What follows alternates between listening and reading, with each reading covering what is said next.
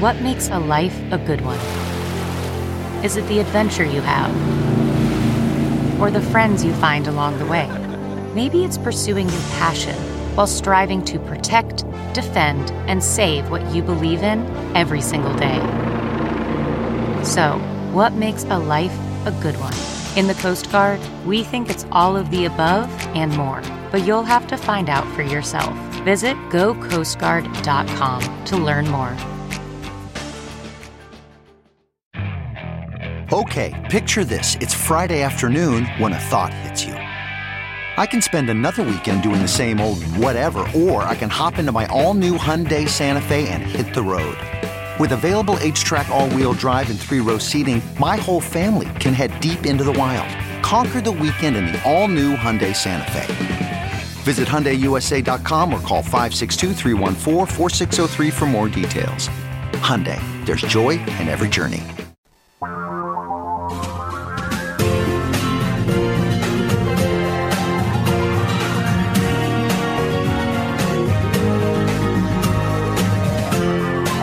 This is the Thom Hartmann Program. It's Thom Hartmann here with you on the place where smart people get their news, Thom Hartmann program. I want to get into Trump and trade. And of course, the Supreme Court just handed a big victory to young people, children who were brought here to this country from other countries as children. The DACA recipients, they call themselves Dreamers, which is a beautiful name. The good news is the court said, no, Trump, you can't do that. The bad news is the court said basically, you know, DACA was not created by Congress. It was created by President Obama by executive order. And one president's executive order can be overturned by another president's executive order. The problem is you got to fill out the paperwork right, basically. And here's how you fill out the paperwork right. So everybody's saying, oh, it's a great victory for young people and for DACA recipients, basically. What we don't know yet, and we probably won't know for a day or so until the, the lawyers have really dug into this deeply, is whether Trump will be able to now follow the roadmap that the Supreme Court laid out to correctly overturn a Trump executive order between now and January when a new president might get sworn in. And I'm betting he will be able to, but we'll see. Forgive me for being a little cynical on that. But anyhow, I want to, so that's going on, and I guess that, you know that's pretty much my take on that. And I think you know we all need to keep an eye on it because you know I mean these are children who through no fault of their own came to this country, and now they think you know I mean they grew up here. This is their country. But let's start with trade and Trump and this seeming mystery and this is not getting the headline treatment that I think, frankly, it should. It's, it's a story that you'll find in the top 15 stories on most websites, but I don't think people are really understanding the story behind the story. You will recall, and I've talked about this many, many times on this program over the years, how back in 1791, during the George Washington administration. Washington went to Alexander Hamilton and said, okay, we got a country, we've got a constitution. How do we turn this into a prosperous country? And it took Hamilton two years. And in 1793, well, actually, it did take him two years. Washington gave him that commission in 1789. In 1791, Hamilton brought forward his work, his masterpiece. It was an 11 point plan called Alexander Hamilton's Report on Manufactures. You can Google it. In fact, if you Google it with my name, you'll find a number of articles and a book I wrote about it.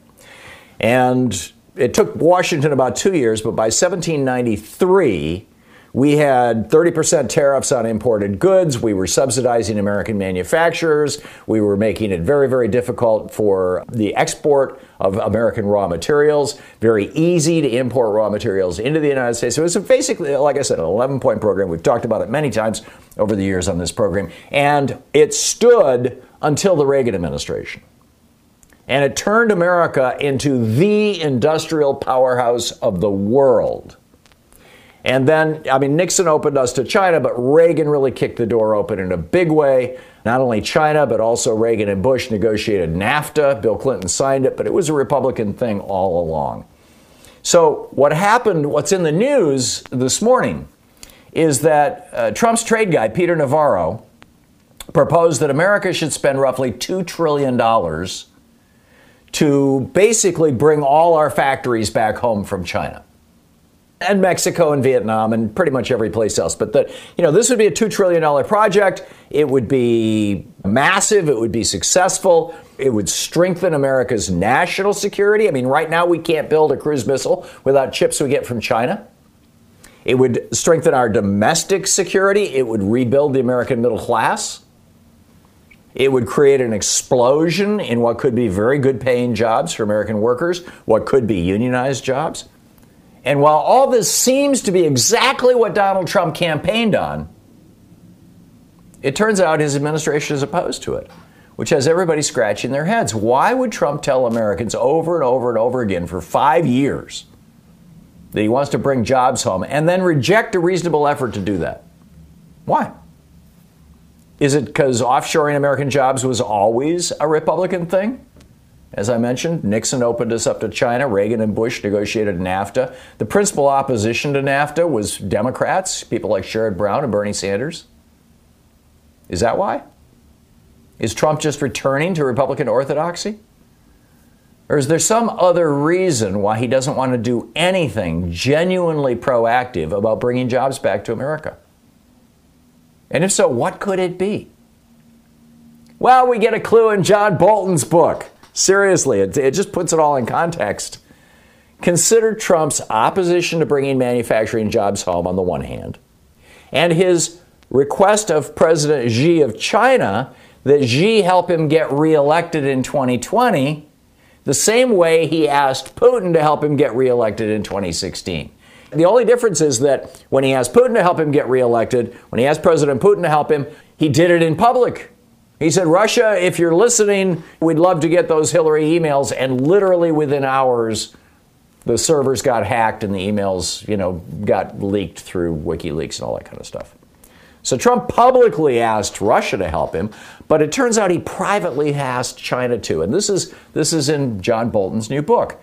So he's hoping now, it's, and it's fairly obvious, Trump is hoping that China will do this year what Russia did four years ago mobilize their vast and extraordinarily competent and sophisticated internet capabilities and their economic power. China can do this even better than Russia. I mean, Russia wasn't going to buy a trillion dollars worth of our exports. China can.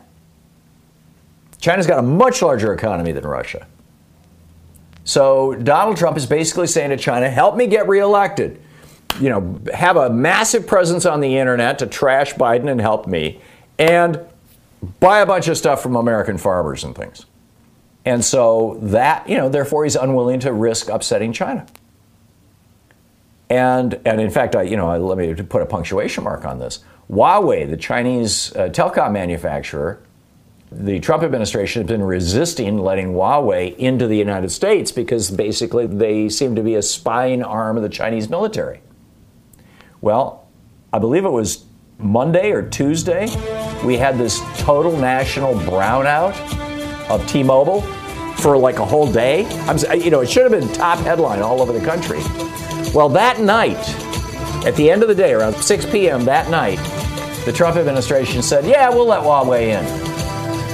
You think there's a link between the two? I mean, Trump is not only betraying our country and the values that underpin a democratic republic, but he's doing it to get reelected. This is the Thom Hartmann Program. This is craven, it's cowardly, and frankly, it's nothing short of treason.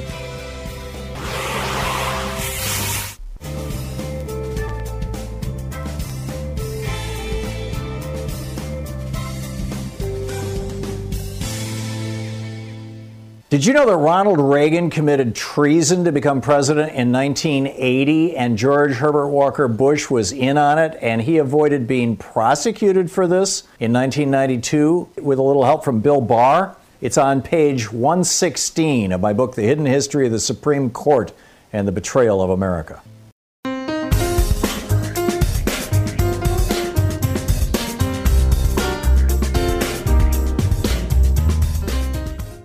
You know, I just find this pretty mind boggling, you know, this whole thing.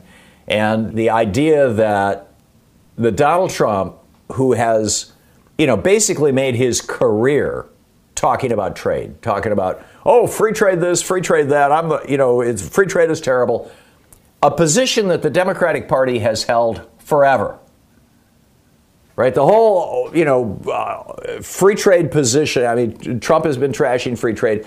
Democrats have been tra- trashing free trade. Let's keep in mind, up until he declared that he was running for president of the United States, Donald Trump had been a Democrat. It was during his campaign that his daughter and, and his sons changed their registration from Democratic to Republican. He knew the Democratic position on trade. He knew very well that the Republican position on free trade was what had gutted trade in the United States. Now, granted, Clinton adopted that. I'll give you that but it was the Republican position. Just like any welfare as we know it was the Republican position. Yes, Clinton adopted that too. I think we can all agree the Bill Clinton presidency, you know, had some good things to it, but by and large was a disaster.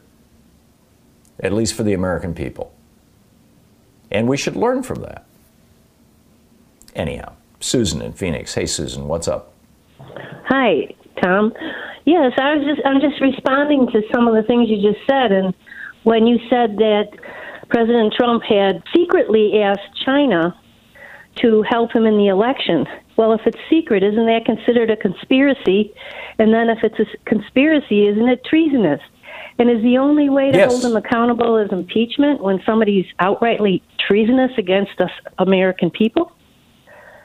Thank yes, you. there are only two options. Uh, according to the Department of Justice in this memo that was written back during the Nixon time and then uh, revalidated during the Clinton impeachment hearings, both times when presidents were accused of wrongdoing, the Department of Justice said you can't investigate a president, you can't charge a president with a crime because the Constitution provides for impeachment, and that's the only way you can hold a president accountable. And of course, there's the second way, which is going to happen on November 3rd when we can flush this guy. But that's basically it. Impeachment, which is not going to happen again, tragically. I think it should. Or vote him out. And my concern, Susan, is how much damage this guy can do between now and January 20th, when, you know, hopefully Joe Biden, assuming that Biden, you know, is our nominee, and I think that's a fairly safe assumption now, gets inaugurated. Well, what, what so, about, is it something you call treason, though? Well, I'm calling it treason. I, you know, I think that at the very least, it's betrayal and betrayal on a massive scale. It's betrayal of American working people after he has positioned himself. I mean, the core of his campaign, even the, the Mexican rapists are coming part of the core of his campaign was, you know, we've been offshoring jobs. Those jobs went to Mexico. You've got Mexicans who are coming to take your job. Oh my God, oh my God. So it's always been about jobs. And, you know, clearly it's just BS. Susan, thank you for the call. You know, spot on. Yes, it's treason.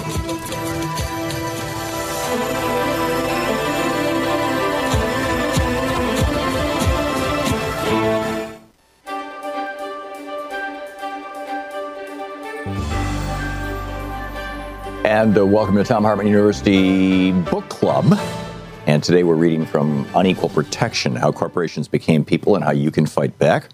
This is chapter 11. It's titled Corporate Control of Politics, page 170.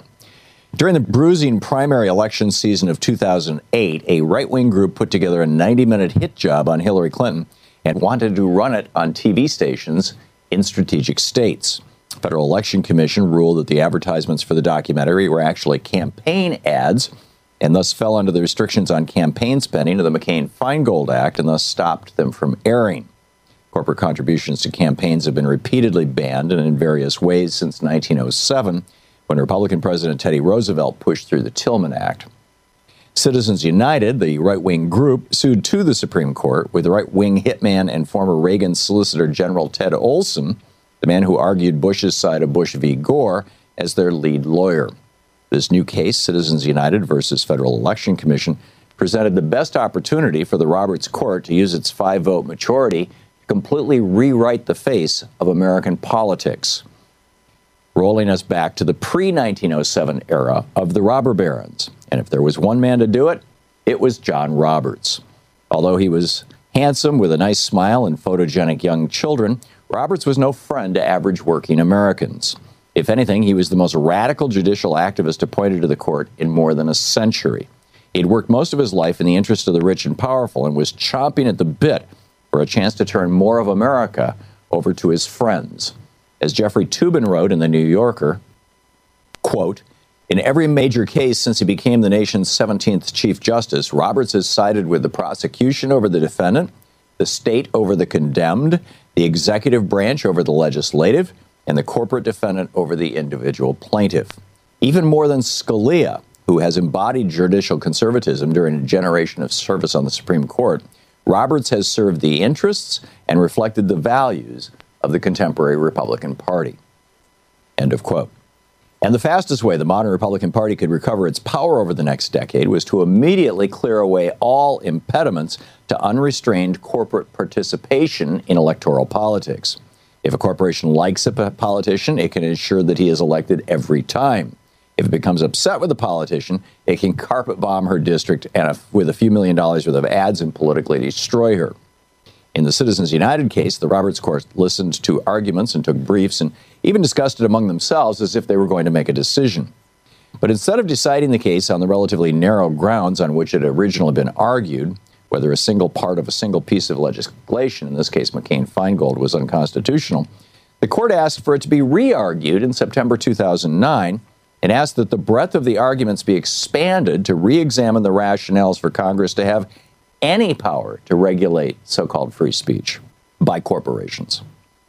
In this, they were going along with a request from Theodore B. Olson, who argued Bush v. Gore and would not now not just look at this narrow case, but go back nearly 20 years to re examine and perhaps overturn their own ruling in the Austin v. Michigan Chamber of Commerce case, where the court held that it was constitutional for Congress to pass limits on corporate political activities as well as its decision in 2003 to uphold McCain Feingold as constitutional. The setup for this 2010 decision came in June of 2007 in the Federal Election Commission versus Wisconsin Right to Life case, in which the Robert courts ruled that the FCC could not prevent Wisconsin Right to Life from running ads just because it was a corporation. The idea of Congress passing laws that limited corporate free speech was clearly horrifying to both Roberts and Scalia. Scalia went after the 1990 Austin v. Michigan Chamber of Commerce case, in which the then Rehnquist court had ruled that the Michigan Chamber of Commerce was limited in its free speech in a political campaign because it was a corporation.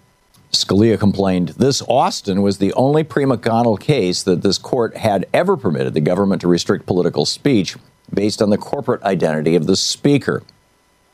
Austin upheld state restrictions on corporate independent expenditures, and God forbid the statute had been modeled after the federal statute the, B- uh, the BCRA 203 amended.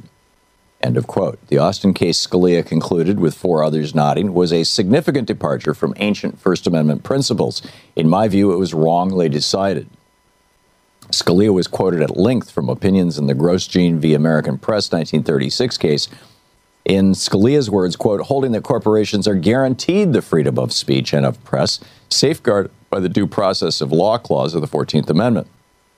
He also quoted the 1986 Pacific Gas and Electric Company versus Public Utility Commission of California case. The identity of the speaker is not decisive in determining whether speech is protected. Corporations and other associations, like individuals, contribute to the discussion, debate, and the dissemination of information and ideas that the First Amendment seeks to foster. The bottom line for Scalia was, quote, the principle that such advocacy is at the heart of the First Amendment's protection and is indispensable to decision making in a democracy is no less true because the speech comes from a corporation rather than an individual. The book, Unequal Protection How Corporations Became People and How You Can Fight Back. Sometimes Louise and I just crave a restaurant quality dinner at home without doing all the work or driving.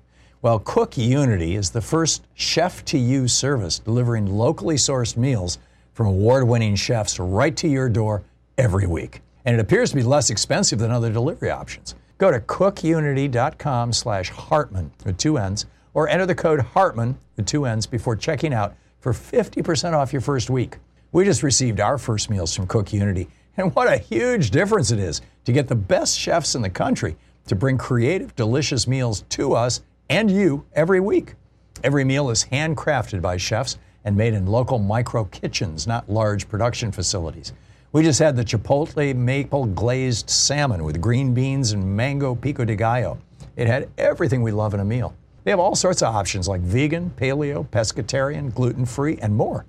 Menus are posted two weeks in advance, so you have plenty of time to choose. Experience chef quality meals every week delivered right to your door. Go to cookunity.com slash Hartmann with two N's or enter the code Hartmann, with two N's before checking out for 50% off your first week. That's 50% off your first week by using the code Hartmann or going to cookunity.com slash Hartmann. the comfort of your favorite seat is now your comfy car selling command center thanks to Carvana. It doesn't get any better than this. Your favorite seat's the best spot in the house. Make it even better by entering your license plate or VIN and getting a real offer in minutes. There really is no place like home. And speaking of home, Carvana will pick up your car from yours after you finalize your offer. Visit Carvana.com or download the app and sell your car from your comfy place. Worried about letting someone else pick out the perfect avocado for your perfect Impress Them on the Third Date guacamole? Well, good thing Instacart shoppers are as picky as you are. They find ripe avocados like it's their guac on the line. They are milk expiration date detectives. They bag eggs like the 12 precious pieces of cargo they are. So let Instacart shoppers overthink your groceries so that you can overthink what you'll wear on that third date. Download the Instacart app today to get free delivery on your first three orders while supplies last. Minimum $10 per order. Additional terms apply. Man, that sunset is gorgeous. Grill, patio, sunset. Hard to get better than that. Unless you're browsing Carvana's inventory while you soak it all in. Oh, burger time. So sit back, get comfortable. Carvana's got thousands of cars under $20,000 just waiting for you. I could stay here forever. Carvana, where car buying meets comfort, meets convenience. Download the app or visit Carvana.com today. CarMax is putting peace of mind back in car shopping by putting you in the driver's seat to find a ride that's right for you. Because at CarMax, we believe you shouldn't just settle for a car, you should love your car. That's why every car we sell is CarMax certified quality so you can be sure with upfront pricing that's the same for every customer. So don't settle. Find love at first drive and start shopping now at CarMax.com. CarMax, the way car buying should be. Pacific Gas and Electric, PG&E in California, California utility, that uh, on numerous occasions, as it uh, broke up and sold off pieces and all this kind of stuff back after the Enron scandal, it just pled guilty to killing 84 American citizens. They just pled guilty. Now, if you pled guilty to killing 84 people, this was because their infrastructure was old and creaky. The long, the long lines, the high tension lines snapped. It started a fire called the Camp Fire. That fire killed 84 people, and mostly in Paradise, California, as I recall. They had been given literally billions of dollars over the previous decade to replace those wires. And instead of doing that, they took that money and they gave it to their stockholders and their executives, or much of it. So this company pleads guilty to killing 84 people. Now, if you pled guilty to killing 84 people, please tell me how long do you think you'd be in jail? Do you think you'd have to pay a fine of $10,000 per person as your maximum penalty? I mean, this is nuts. When PG&E says that they want to buy a politician, and they own a number of, in fact, a large number of politicians in the California Assembly and the California Senate. When they say that they want to buy a politician, they say, We're people. We have free speech rights under the First Amendment, which grants all the persons in the United States, all the citizens of the United States, grants everybody the right to of free speech. And the Supreme Court back in 1978, the Bellotti decision said, as a corporation, we have the right to own politicians and influence the political process, which they've done spectacularly for years in California. So when it comes to owning politicians, they claim they're a person. But when they kill 84 human beings, oh, we're, we're just a corporation. You can't put us in jail. You can't put our executives in jail. They didn't do it, the corporation did it. You can't put the corporation in jail because it's really just a piece of paper, it's a document the Articles of Incorporation filed with the Secretary of State of California. You can't put a document in jail. So, you know, we're a person when we want to be, and we're not a person when we want to be. You know, the simple reality here is that corporate personhood is a lie. It was a lie when corporations argued in 1886, argued before the U.S. Supreme Court that corporations should be considered persons under the 14th Amendment, which had just been passed in the previous decade, which said that all persons shall have equal access to the law, equal protection under the law. It's called the Equal Protection Clause. That's why I wrote a book about it called Unequal Protection. But in any case, back in 1886, the Supreme Court did not say corporations are people. In fact, they explicitly ruled against the Southern Pacific Railroad, which was arguing that it was a person. In not just that case, but five other uh, so called railroad tax cases in the 1880s.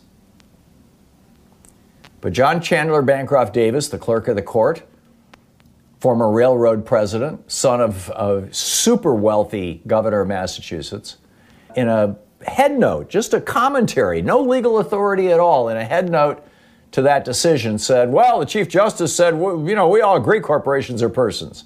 Well, yeah, he said that. What he meant was for purposes of paying taxes, not for purposes of the 14th Amendment. So, anyhow, corporate person is a lie. It was a lie when corporations argued for the Supreme Court in 1885. By the way, the next year, I believe it was 86, it might have been 87, President Grover Cleveland, the only Democrat to be elected President of the United States in the entire period from the Civil War till Woodrow Wilson came in. When in his State of the Union address, Grover Cleveland said, We're seeing, I'm paraphrasing here, we're seeing a massive accumulation of wealth at the top, and corporations, which should be the carefully constrained masters of the people, have their iron boot on the neck of the average American worker. Look it up. Grover Cleveland.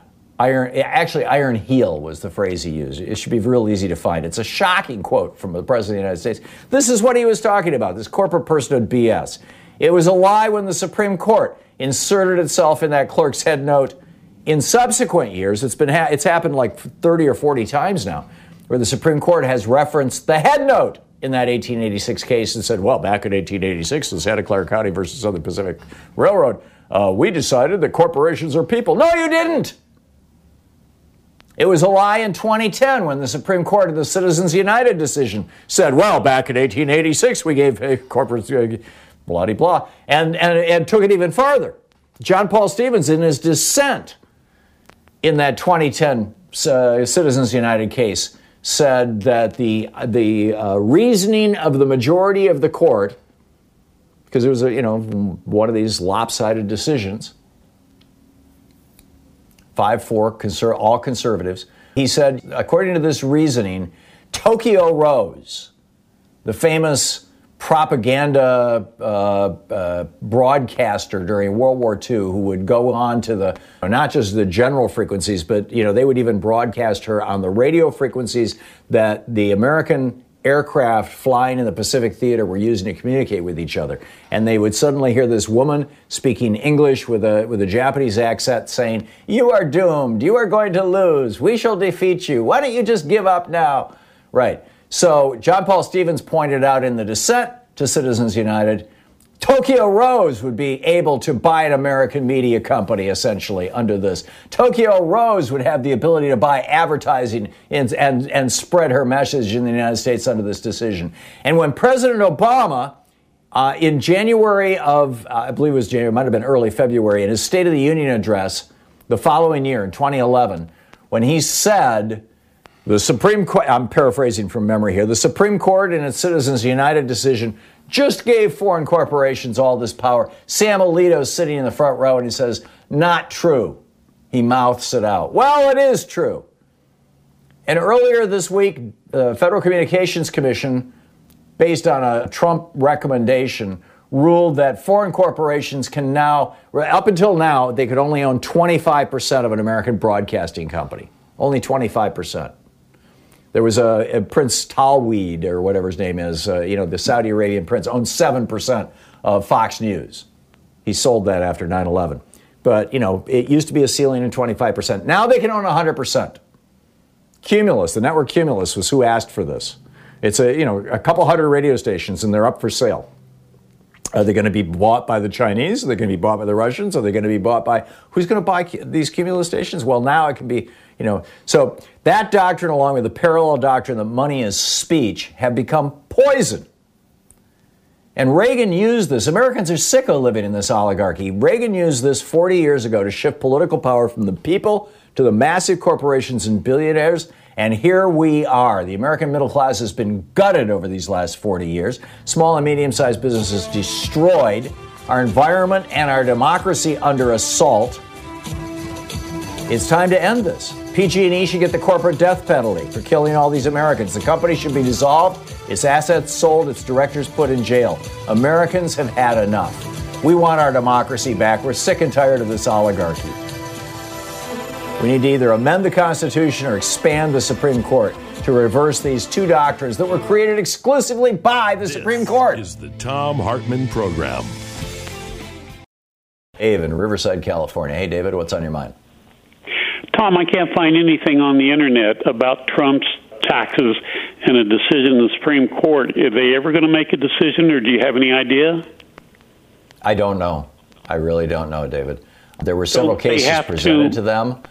They have to make a choice, presumably in the next week, you know, before they go on recess, as to which of those cases, if any, they're going to take. It's possible that they have done that and it simply slipped by me and I didn't notice, but to the best of my knowledge, they have not made a choice on that. So this could just go on forever. Well, no. If they choose not to look at any cases, then the precedent set by the lower courts will stand. But the reason why I think that they're going to have to, to choose is because there have been lower court decisions on both sides. Some saying that Trump has to cough up the information, others saying he doesn't have to. So, I mean, typically that's when the Supreme Court steps in. The whole point of the Supreme Court, Article 3, Section 2, is to be the court of last resort, right? The final court of appeals. So, you know, we'll see. And maybe somebody is, you know, maybe I'm misinformed or uninformed on this, and perhaps one of the people watching right now or listening knows if the court has picked up one of these cases. But to the best of my knowledge, So maybe by you say the end of June, they that's when they end their session. when the court starts issuing decisions, when they start issuing decisions, that means that that's the end of their, uh, they call it a term. It's the end of the time that they're hanging out together and making decisions, which means that they're about to go on summer vacation. And I believe they come back in September. I could be wrong, but you know they will then come back later. So this is. Could be after the election. it, it's entirely possible. It takes four justices to what's called grant cert to basically say, uh, certiorari is the Latin word, but it basically means, yes, we're going to acknowledge this case. We're going to give this case standing. We're going to acknowledge that the people brought the case have standing, and we're going to hear the decisions before the Supreme Court. When the court does that, then, you know, it goes onto the court's docket. And as far as I know, cert has not been granted in any of those cases. And like I said, it takes four justices. I'm pretty sure it takes four justices to grant cert. It may take four justices to put it on the list to grant cert. I could be wrong on that also. I'd have to go back and, and, and, and look it up. But in any case, it's, I don't know, David. We'll see. We'll find out. Thank you, Tom. Actually, you know, your question, will they decide after the election? If one of those cases wasn't heard in the last couple of months, and like I said, again, it's entirely possible it was, and it just slid right by me and I didn't notice it. If one of those cases was heard, we will hear that decision probably this week. If not, if they have decided or if they do decide to grant cert to one of those cases, then the arguments will be heard in the fall. And yeah, it, they may well uh, release the decisions in January, which is typically when they when they wrap up for their winter term. Len in Woodmere, New York. Hey, Len, what's on your mind? Hi, you were talking about Supreme Court, and I think a perfect correction to the current mode would be to increase the number to 13, which in and of itself would do the most to depoliticize it, but also create a 26 year term limit, which, if at the end of 26 years the current president wanted to renominate the person, then he could. But Supreme Court was created when life expectancy wasn't carrying out till 85, 90. 26 years is pretty much what a you know a lifetime of ideas is in anyone's prime. Where'd you come up with that specific number? Why 26 instead of 20 or 23 Well, or 13, 18? 13 every two years there'd be a new uh, expiration. Oh, I see. If you have 13 members and you have 26, uh, and you have people with 26 year terms, and uh, you stagger them to start on a two year basis, then every two years you got a new. Oh, that makes sense. Yeah, I like Yeah, that. and and past 11 into 13 would like totally depoliticize it because you know any one Supreme Court member just wouldn't have that much sway. And obviously, you still need an odd number because uh, there's Yeah. got to be you know even in tennis you got to win with an odd number. There you go. Yes. Fascinating. Len, thank you. I, I agree with you. I think that's a great idea. Uli in Teaneck, New Jersey. Hey, Uli, what's up? Thanks for watching us on YouTube. There's been talk about the uh, changing the structure of the Supreme Court here in the U.S., and I wanted to give you uh, the basic structure of the German Supreme Court. So that's Bundesverfassungsgericht. Contains of 16 judges to be a minimum of 40 years old, elected for a 12-year term, and the retirement age is 68. They only can be elected once. The nomination process is also different. Half come from the lower house, or the Bundesrat, and half come from the upper house, the Bundestag. Hmm. So they're elected by whom? By their peers or by the Uh, they people? have been nominated through the parties, and then they get ele- elected to the lower and uh, upper house. I don't know all the so, exact so your equivalent of the House and, and the Senate vote on which of their members move up into the Supreme Court, basically. Right. And then the president, I think they alternate. I don't know. The president you of the know, court? how many years? I'm not. Old, I don't know about all the Yeah. details, but this is the basic structure of it. Right. Now, I understand Germany also has a separate Supreme Court that just deals with constitutional issues, and the normal Supreme Court does not have the power of judicial review. Do I understand that correctly, Uli? I'm not sure about that. Thank you. Thank you very much. It, it's uh, good and useful information. Jerry in Federal Way, Washington. Hey, Jerry, thanks for watching Free Speech TV. What's on your mind today? I, I, I really appreciate your show, and my question to you or to the American people is why can't we put our fingerprints on our voting ballots? Like we, we, we do to a certain uh, extent. Long before we had voter ID, I mean, literally, when I was seven years old and my mom was working at the local elementary school signing people in to vote, and I used to sit there with her and watch her do it. Um, uh, she would, you, you had a card when you first registered to vote, you'd fill out this card and you would sign it. And she would pull that card out and she, you'd have to sign the book as you came in, you said, you know, my name is Joe Blow, and, and she'd say, sign there. She'd sign it, and she's looking at the card as she's looking at the signature. That's biometric identification. It's harder to fake than buying a phony ID. It's almost impossible to fake a signature when it's done in real time. Even when it's not done in real time, it's almost impossible. I mean, that's that's why forgery is half art, half science. And so, you know, we've always used biometric identification. This idea that you need to have an ID to vote is crazy. It's, it's, it, this was just another voter suppression effort that the Republicans came up with to make it harder for people who live in big cities and don't own cars, for example, to vote, or people who are over 65 and don't drive anymore to vote, or, you know, students who have not yet started voting. You know, Randy, it's, that's it. Uh, is there also a verification that we could uh, know that our vote has been accounted for? I believe in most states you can look yourself up on the state Secretary of State's website and see if you if your vote was recorded, if you oh. are listed as having voted. Whether that would include things like provisional ballots, which may not be counted, but you may still register as having voted, I don't know because that's going to vary from state to state how they implement that. And on that, I would refer you to the, you know, the expert on this stuff, which would be Brad Friedman with his Brad blog, and or Greg Palast. Randy, thank you for the call.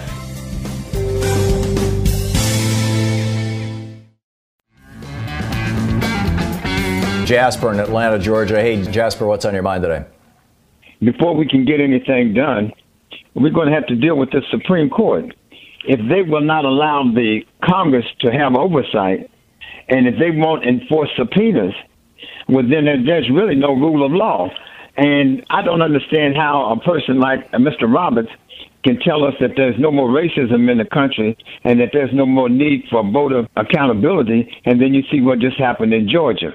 I'm mighty afraid that if we are not able to hold these people accountable, and like you said, and put people back on the payroll and the IRS and these other agencies so that they can do the job that needs to be done, well, then eventually, I think that there's something worse that's going to come on the country uh, as far as um, uh, biblical times. I think the country has a certain time, but I think it can rush its time. And I think with people like Mr. Trump in charge, that they are actually rushing. I guess you would put it, gassing a car, going right into a stone wall, and the which will not be in any return. Because if they're telling us now that the the national debt is about five trillion dollars, I'm saying it's about double that. 25 trillion, I think. But your point is well made, Jasper. And your metaphor is good if that wall represents, or the car in the wall, you know, represents democracy in America, because what these guys are working toward is privatizing virtually all government functions. They've already privatized half of the entire intelligence budget. They've privatized about 20% of the entire military budget. Privatization of government functions has a name. Benito Mussolini came up with the name back in the 1920s, in the mid to late 1920s. It was called fascism, and it still is called fascism, and that's absolutely the direction that they're moving us. You're listening to Thom Hartmann.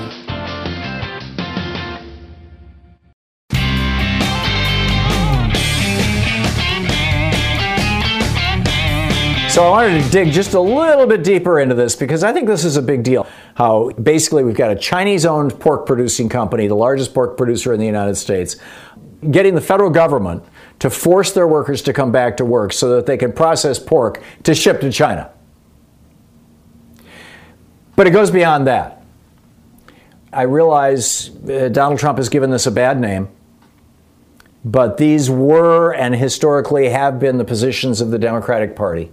And frankly, they were the positions of many in the Republican Party for years and years and years that there should be limits on foreign investment in the United States. Foreign companies should not be able to buy American companies.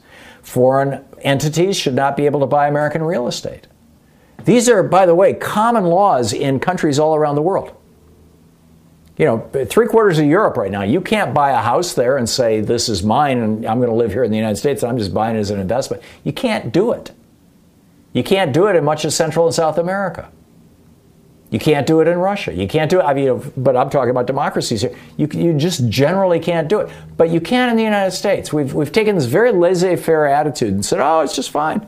And as a result, You've got a sizable percentage. I've seen numbers as low as 3%, as high as 10%, and I'm not sure that anybody really knows for sure because of the opacity of a lot of these real estate transactions where they operate through what are called REITs, real estate investment trusts, REITs, where you'll have a bunch of investors who get together and they create a REIT, and then the REIT goes out and buys five or 10,000 homes, turns them into rental properties and just basically sits on them for a few years, and the value goes up faster than the stock market.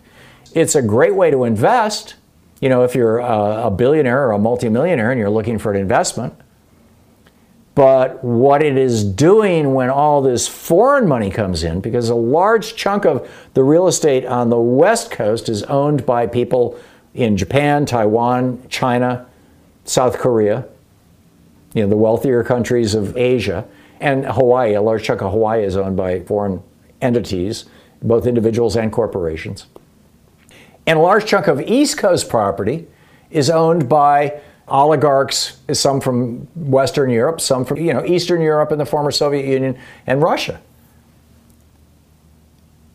And by buying up all our real estate, and you know, for example, buying you've got all these oligarchs who have bought Trump properties right? Eric Trump bragging about. Yeah, we get a whole pile of money from Russia and they pay in cash.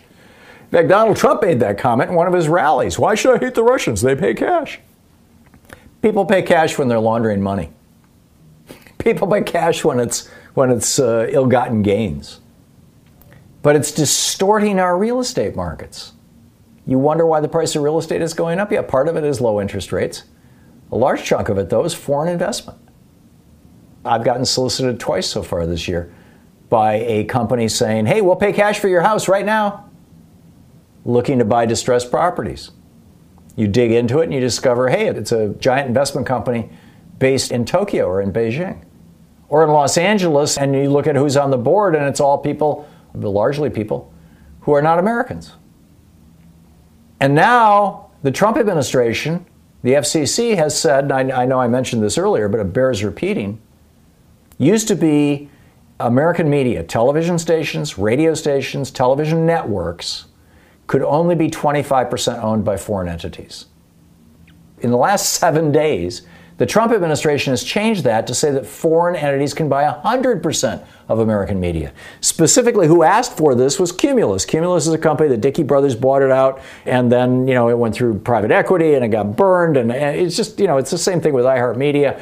Basically, they've been used to extract cash for banksters. And now, you know, broken bloody, Cumulus is trying to sell themselves and they can't find an American buyer. So they're saying, we want a foreign buyer. And the Trump administration says, okay, we'll change the rules. So you've got, you know, I don't know how many radio stations they own right now. At their peak, they owned like 800. I think it's three, 400 now. In major markets in the United States. So is it going to be Voice of China? Voice of Saudi Arabia? Here's the official news brought to you by Mohammed bin Salman. I mean, is that the future of the United States? You know, we've got auto factories that are owned by Toyota and Honda right here in the United States. Hey, it creates jobs. Isn't that wonderful? Well, yeah, but those jobs create profit. Where does that profit go? Oh, yeah, that's right. It goes to Japan. We are being hollowed out. We're being eaten alive. And the Republicans have been pushing this stuff.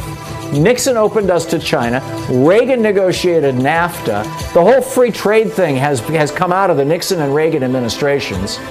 Bizarrely, Democrats get blamed for it because Trump picked You're up this cudgel. to the Thom Hartmann program. But frankly, I think it's time to slow down or reverse foreign investment in America. Maybe start taxing these investments if they're foreign owned. What do you think?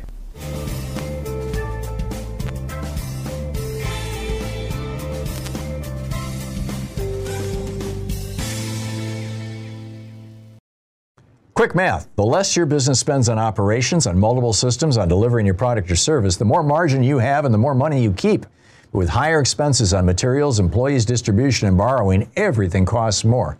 NetSuite is the number one cloud financial system, bringing accounting, financial management, inventory, HR, all into one platform and one source of truth. With NetSuite, you reduce IT costs because NetSuite lives in the cloud with no hardware required. It's accessible from anywhere. You cut the cost of maintaining multiple systems because you've got one unified business management suite. You improve efficiency by bringing all your major business processes into one platform, slashing manual tasks and errors. Over 37,000 companies have already made the move. So do the math. See how you'll profit with NetSuite. By popular demand, NetSuite has extended its one-of-a-kind flexible financing program for a few more weeks. Head to netsuite.com slash Hartmann with two N's. netsuite.com slash Hartmann. That's netsuite.com slash Hartmann. Okay, picture this. It's Friday afternoon when a thought hits you. I can spend another weekend doing the same old whatever, or I can hop into my all new Hyundai Santa Fe and hit the road. With available HTRAC, all wheel drive, and three row seating, my whole family can head deep into the wild. Conquer the weekend in the all new Hyundai Santa Fe. Visit HyundaiUSA.com or call 562 for more details. Hyundai, there's joy in every journey. Okay, picture this. It's Friday afternoon when a thought hits you.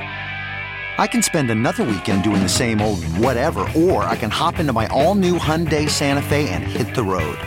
With available HTRAC, all wheel drive, and three row seating, my whole family can head deep into the wild.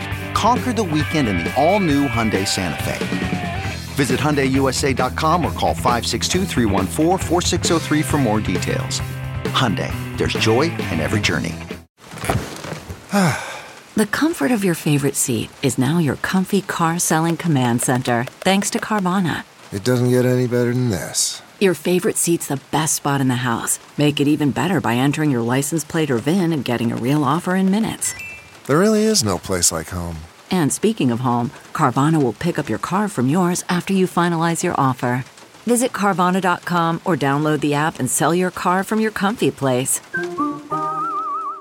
Welcome to Fail Better, David Duchovny's new podcast with Lemonada Media. On Fail Better, David, who has experienced both low and high profile failures throughout his life, explores the vast world of failure, how it holds us back, propels us forward, and ultimately shapes our lives. Each week, he'll chat with guests like Ben Stiller, Bette Midler, and more about how our perceived failures have actually been our biggest catalysts for growth, revelation, and even healing. Through these conversations, he hopes listeners can learn how to embrace the opportunity of failure and fail better together. Fail Better is out now wherever you get your podcasts.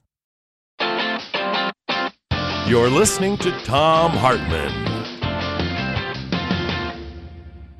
So, for our Thom Hartmann Insider video that's available over at thomhartmann.com, I'm talking about Donald Trump just completely giving in to Erdogan of Turkey, the president of Turkey, the dictator of Turkey now.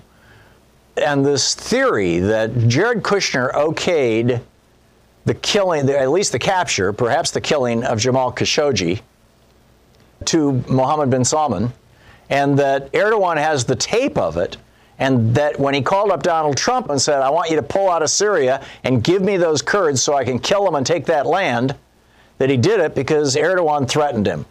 And then Erdogan comes to the United States uh, a week or two later and gets a whole state dinner thing. Check it all out. It's over at thomhartmann.com. I think you'll find it fascinating.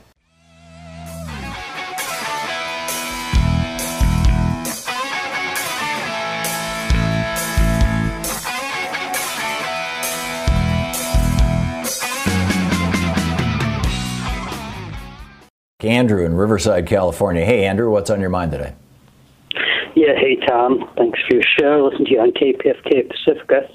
Following up about accountability for our elected representatives in this self governed country that we live in. I think accountability is key for us to have a, a proper functioning government. And I'm wondering, you know, given that you have Congressman Pocan, who is awesome, I think, to come on the air answer uh, calls from the people, we the people, I think that's key. That's a process that we need. And um, I'm wondering, number one, how many of our representatives do this kind of process, give, give us this kind of access in Congress or our senators? And then I'm wondering if we can require that of our Congress people somehow to come on the air go on social media, something in these times of technology, we can easily do that, require that they answer to us on a regular basis, as Congressman uh, mm-hmm. is doing on your show. Yeah. I know that there are a few Republican members of Congress who regularly go on right wing shows like Sean Hannity's show. I don't believe they take calls from the public. I think they mostly just talk with the host. Here on our program, you know, of course, we did this with Bernie for 13 years, I think, or at least 11 years. And then, you know, when Bernie stopped, Congressman Pocan, who was, you know, one of the leaders of the Congressional Progressive Caucus, which Bernie helped start, by the way, said that he would be willing to do it. And from time to time, Ro Khanna, Congressman Khanna from California comes on, and from time to time, uh, Congressman Pocan's co-chair, Pramila Jayapal, Congresswoman Pramila Jayapal, comes on and takes calls.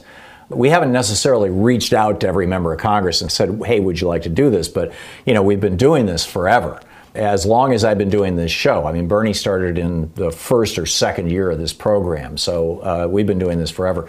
Most radio shows and television programs would not do this because the show is supposed to be intended to highlight the host, right? And it's all about the host's opinions or the guests of the host's opinions. And having a member of Congress come on and having the host basically just play traffic cop, at least in theory, violates all the rules of radio or television for that matter. And when we first tried it, we were advised not to do it. First tried it with Bernie, you know, 15 years ago. But it's worked out well for this program. I don't think it diminishes me or my show. I think actually people love it. And I would like to see more of my peers do this, and I'd like to see it being done on the conservative side as well. But it, it's just not. And I think it's partly because of that conventional wisdom, partly because there's a lot of hosts who don't want to give up on an hour of their program to basically, you know, turn their show over to somebody else, which is what I do with Congressman Pocan. It's kind of problematic. But in terms of town halls, I mean, Bernie was uh, outspoken about this. He was like, all you have to do is go out wherever you are, anywhere in the country, go to your local school and rent an auditorium, and most schools will give them to you for free, or libraries, or whatever.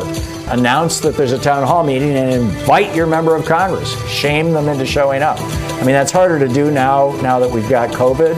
But this idea well, Republicans just never went along with that. Most Republicans never hold town hall meetings. Democrats regularly do.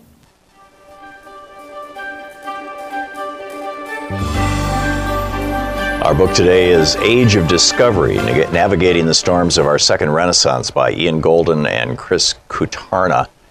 Uh, the paperback edition is now out. This is from chapter one, titled To Flounder or Flourish. If Michelangelo were reborn right now amidst all the turmoil that marks this shocking moment we're in, would he flounder or flourish again? Every year, millions of people file into the Sistine Chapel to stare up in wonder at Michelangelo Buonarroti's creation of Adam. Millions more pay homage to Leonardo da Vinci's Mona Lisa. Through five centuries, we have carefully preserved such Renaissance masterpieces and cherished them as objects of beauty and inspiration but they also challenge us.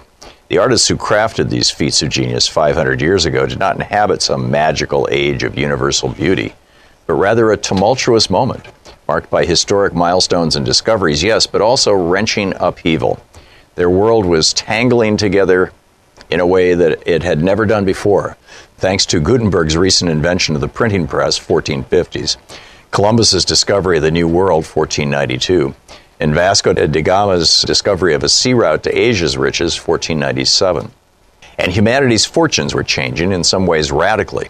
The Black Death had tapered off, Europe's population was recovering, and public health, wealth, and education were all rising.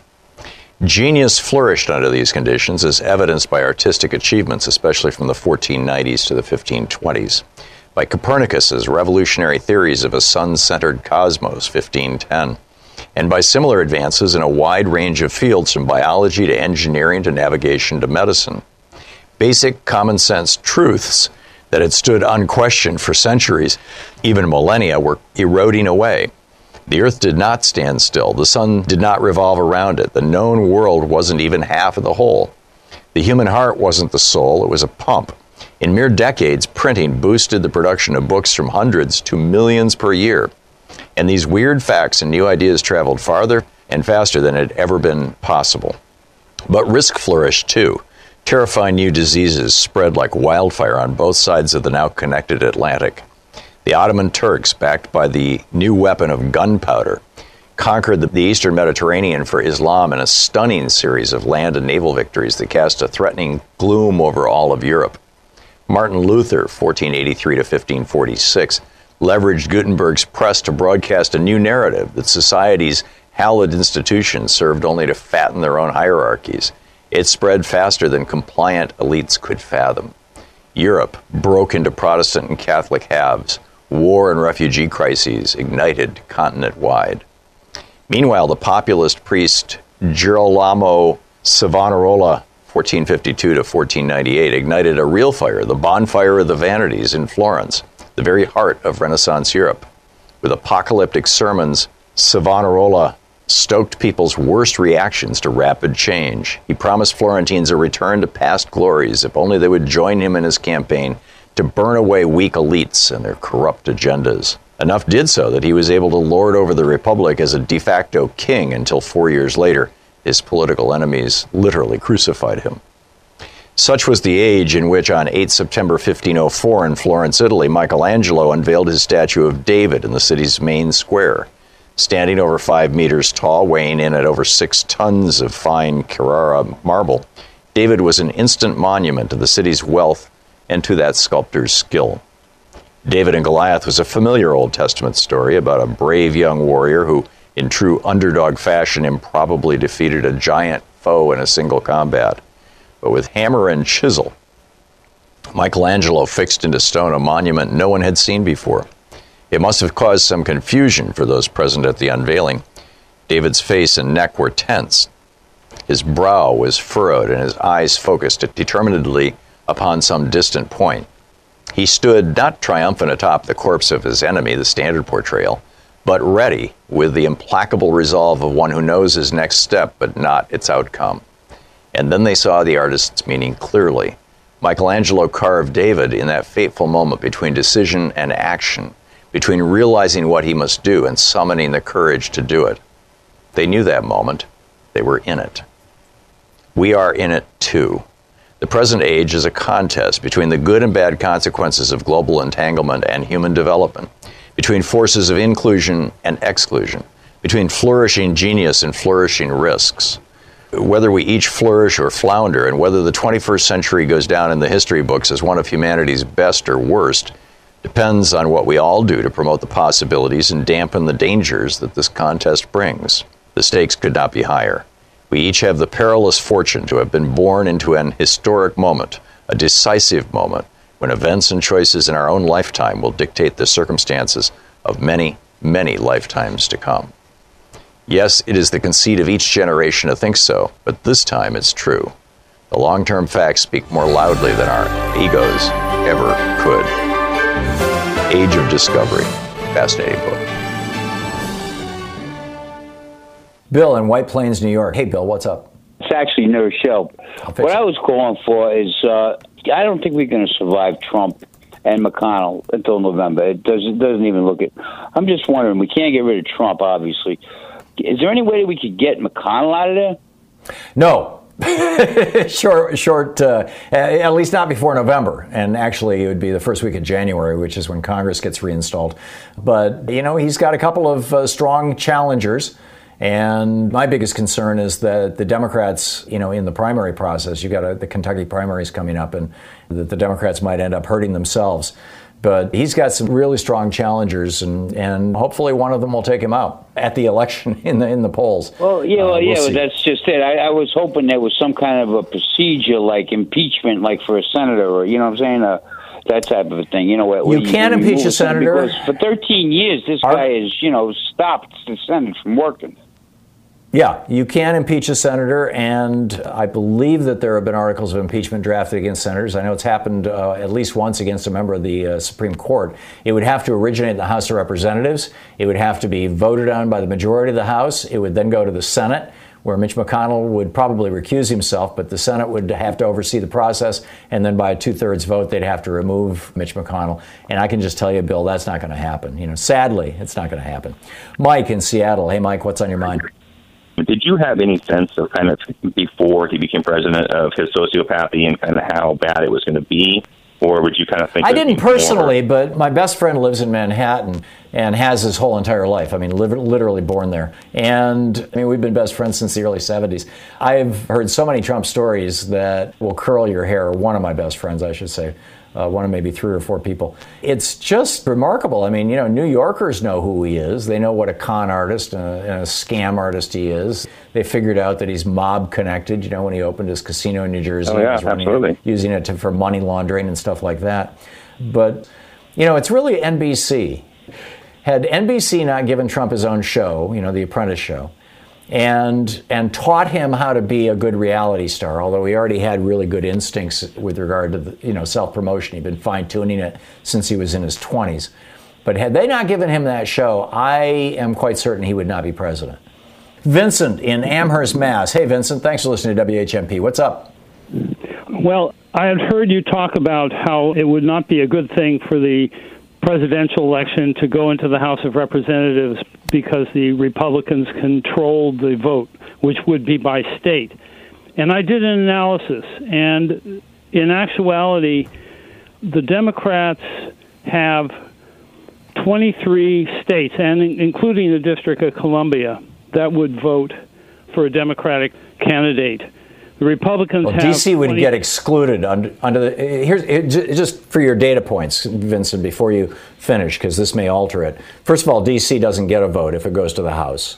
Okay. Secondly, that, has been decided in the past. yeah, that, we went through this once not- before in it's not clear from the 23rd Amendment that that would be the case, and it might. It be is, it is clear from the 18 1878 legislation that clarifies the 23rd Amendment.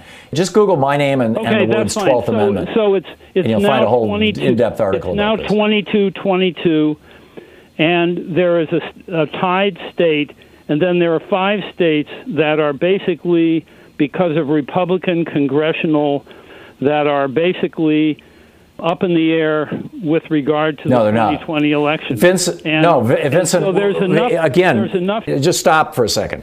What the law says, what that 1878 law says, and, and I believe what the 12th Amendment says, is that the governor of the state has no say in it. You take the combined House and Senate, and everybody in both bodies has one vote. So you may have a Senate that's controlled by Democrats and a House that's controlled by Republicans, but the Senate's got 15 members and the House has got 80, right? Um, so you no, combine the House the and House- Senate in every state, and they vote as to how that state's one vote will be cast in the House of Representatives. No, it's, The- it's the- the the- members of the House of Representatives. it is not. The vote is members of- cast by a member of the House. But the House of Representatives itself, each state has one vote. And it, it will be cast by a member of the House of Representatives, but it is decided by the legislature of the individual state. Look it up, Vincent. It's not the way you're characterizing it. You've been listening to Thom Hartmann. For audio and video archives, visit thomhartmann.com.